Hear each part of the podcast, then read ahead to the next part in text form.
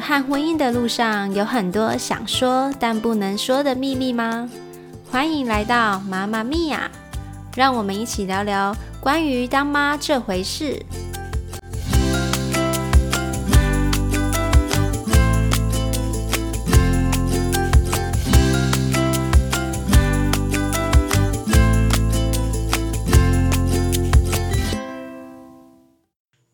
大家好，我是阿胖。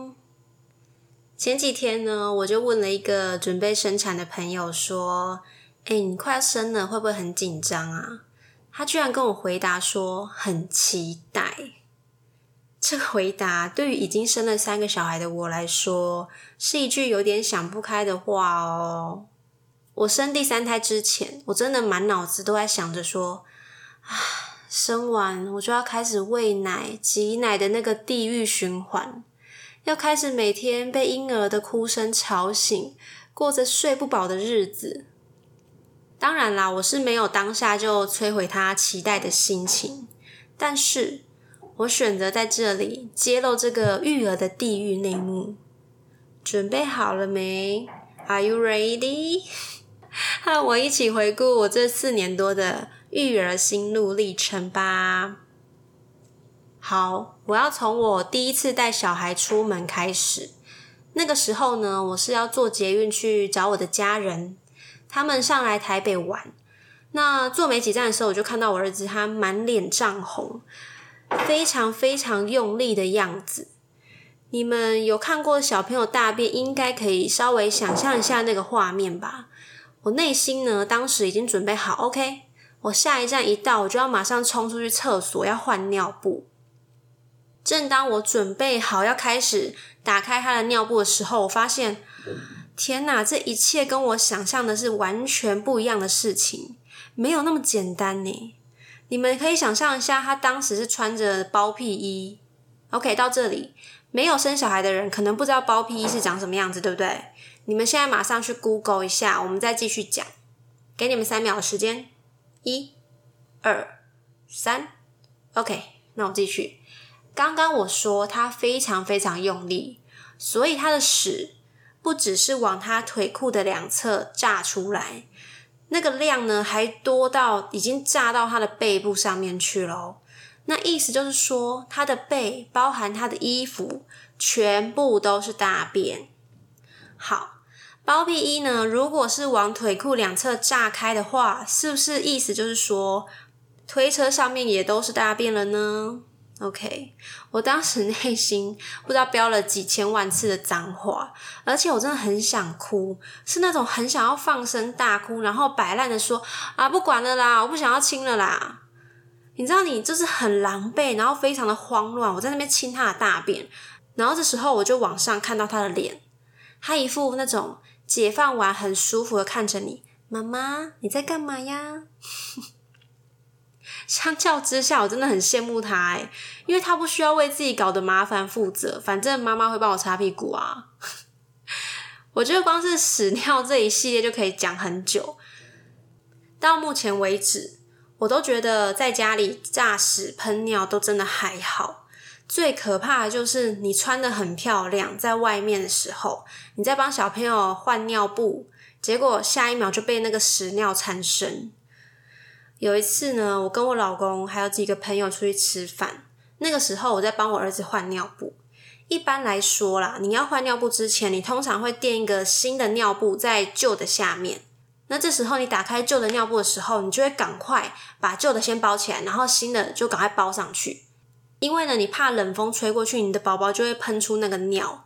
我当时就是这么做，可是我败就败在我的速度太慢，他的那个尿是直接往我身上喷呢，我整个手还有胸前全部都是他的尿。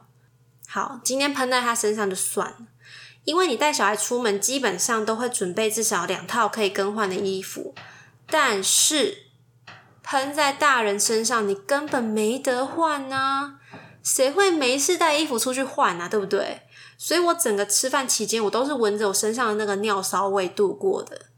听到这里，你是不是觉得没有了？No，屎尿系列还没结束。再来，我要讲一个是我在开车途中发生的事情。我觉得啊，车子应该是史上最难换尿布的地方。当你已经经历了前面我讲的那些事情之后呢，你如果还有再加上你在车上能够很顺利、顺畅的换好尿布，那我相信你应该已经进化成十项全能的爸爸妈妈了。好，我那一次呢是准备要回南部的路上，当时我们就开在高速公路上面，而且那个时候我们才刚刚离开休息站，大概二十分钟之后。我就听到呢，后座的人开始用力的声音。我跟我老公呢，同时就说：“惨了，在大便。”我内心真的是无限的脏话循环。可是呢，开在高速公路上，你根本没有办法停下来呀，对不对？当时是我开车哦，那就代表说我老公他必须要想办法从副驾驶座爬到那个后座去清理那个大便。但是那个时候的后座呢，它是装了两台安全座椅。一般轿车，我们后座如果放两个安全座椅，那中间基本上是没有什么空位。他一个大人，一个大男人，想要从副驾爬到后座，那个中间小小的空间，要帮他擦大便、换尿布，你们光是想象，应该就是已经是一件很崩溃的事情了，对不对？然后呢，当他到了后座要准备亲的时候，他瞬间就哀嚎声出来。他说：“炸到背部了啦！” 所以除了 要擦屁股之外，他同时还要换衣服。诶你们要想那个心情是多阿杂光是要爬过去就已经很难了，然后你还要在那个小小的空间里面帮他换衣服，然后换尿布，还要擦他的大便。诶你要想他是炸到背部，诶，真的很可怕。我当时边开车一边笑，因为我想说，还好不是我要去亲这个大便，是他。因为平常他其实很少就是面临这种很崩溃的场景，通常都是我。所以呢，他第一次去要处理这个大便的时候，他真的是边处理然后边骂，就是 觉得说为什么可以这么臭，为什么可以炸这么多屎出来，真的很夸张。好，我最后还要再分享一个。我儿子呢，他开始戒尿布那段时间也是很崩溃。在家里，我通常都只让他穿小内裤。有一次呢，我在厨房洗奶瓶的时候，我儿子呢就跑过来跟我说：“大便，大便。”我那时候以为说他自己会说他要去大便，我心里还很感动，想说：“天哪，他终于会说了，真的很棒，会表达就是一件很棒的事情。”结果呢，他居然拉着我去客厅。好，我到了客厅之后，我看到那个场景，我真的差点没吐血。沙发、地板、墙壁全部都是大便，然后我还看到一个会爬的婴儿在那边玩大便呢。你们要想哦，他在玩大便，而且这个婴儿就是我女儿。我马上呢就把他抓起来，冲去厕所，赶快把他洗一洗。洗完之后呢，我就把他隔离在别的地方玩，然后我就开始清那个大便。我当时心里就在想说。原来小孩在一岁半之前，基本上他对于大便是不太恐惧的。至少我家两只都是没有在怕，而且还可以把它拿起来玩呢。